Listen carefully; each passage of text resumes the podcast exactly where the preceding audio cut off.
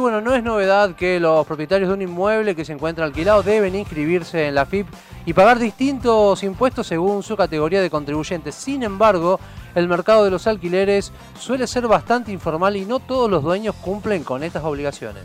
La semana pasada el ente recaudador dispuso un nuevo registro para declarar los contratos de locación tal como estaba previsto en la ley de alquileres vigente desde julio del año pasado.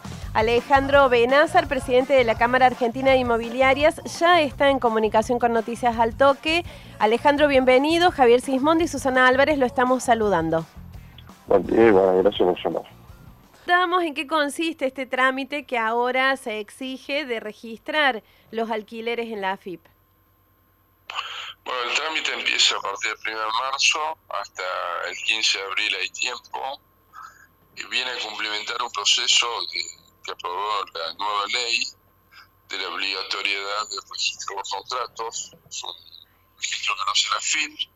De hecho, el día miércoles 15 horas en un programa a través de la Cámara Argentina tenemos una, eh, una disertación directamente con funcionarios y técnicos de la FIP para que expliquen en persona de qué se trata todo el sector argentino y el público en general. O sea, aprovecho medio para comunicarlo.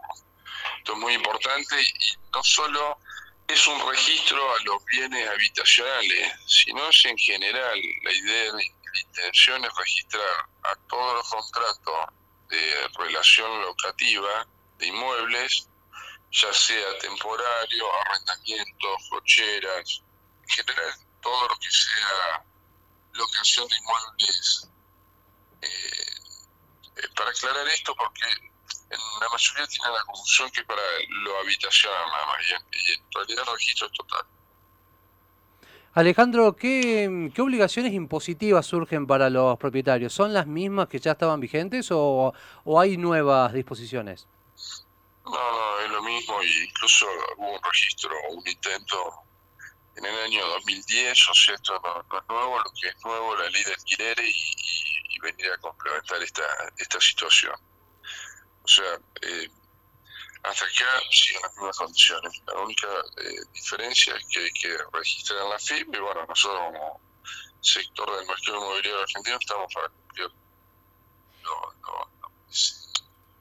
lo que se estipula, si bien la obligación es del propietario, no de la inmobiliaria y no del inquilino, la inmobiliaria a solicitud del propietario puede acompañar en el trámite y el inquilino puede informar el contrato. Esto es lo que cambia.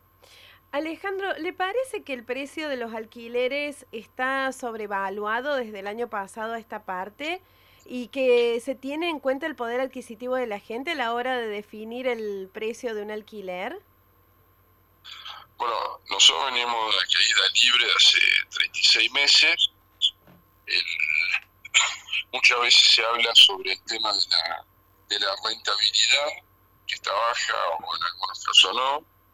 Eh, esto a raíz de que se modificaron las reglas del juego, el mercado lamentablemente interpretó de no que lo iba a perjudicar de un paso de contrato de alquiler de dos años a tres años, una actualización que se venía haciendo una previsión que era seis meses, la pasaron a, a los 13 meses más sumado una situación inflacionaria que viene ya de, dos o tres periodos, tres años, bastante pronunciada, esto hace que les genera una incertidumbre y bueno, eh, no es lo mismo a los contratos anteriores donde se sigue contemplando un 15% semestral o un 30% anual en una previsión y nunca superaba lo que, lo que era la actualización de un salario.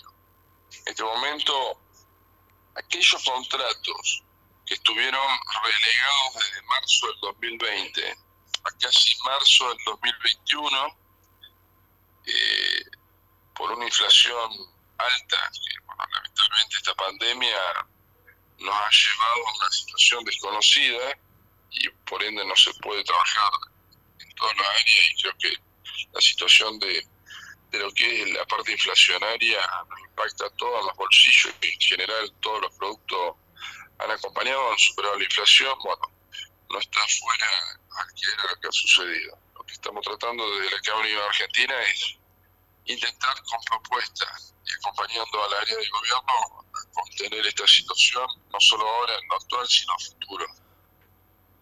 Recordamos que estamos en comunicación telefónica con Alejandro Benazar, presidente de la Cámara Argentina de Inmobiliarias. Alejandro, con toda la burocracia que, rodea ahora, ¿no? Lo que tiene que ver con los contratos de alquiler, ¿ha mermado la oferta de alquiler y, se ha volcado más hacia la venta? ¿Y hay mercado también para vender? Sí, la, oferta de alquileres mermó, pero eh, sobre todo habitacional. lo que han hecho muchos de esos propietarios, lamentablemente, es pasar la oferta de alquileres de habitacional a apto otro destino, de habitacional a temporario, o retirarlo directamente de alquiler para ponerlo a la venta.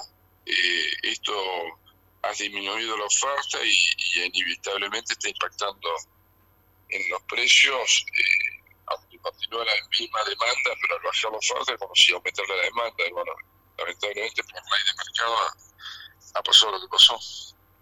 Alejandro, eh, ¿cómo ven el escenario a futuro o al futuro inmediato? ¿Qué, ¿Qué cree que va a pasar con los inmuebles y el movimiento del mercado inmobiliario ahora en esta especie de post-pandemia que empezamos a transitar?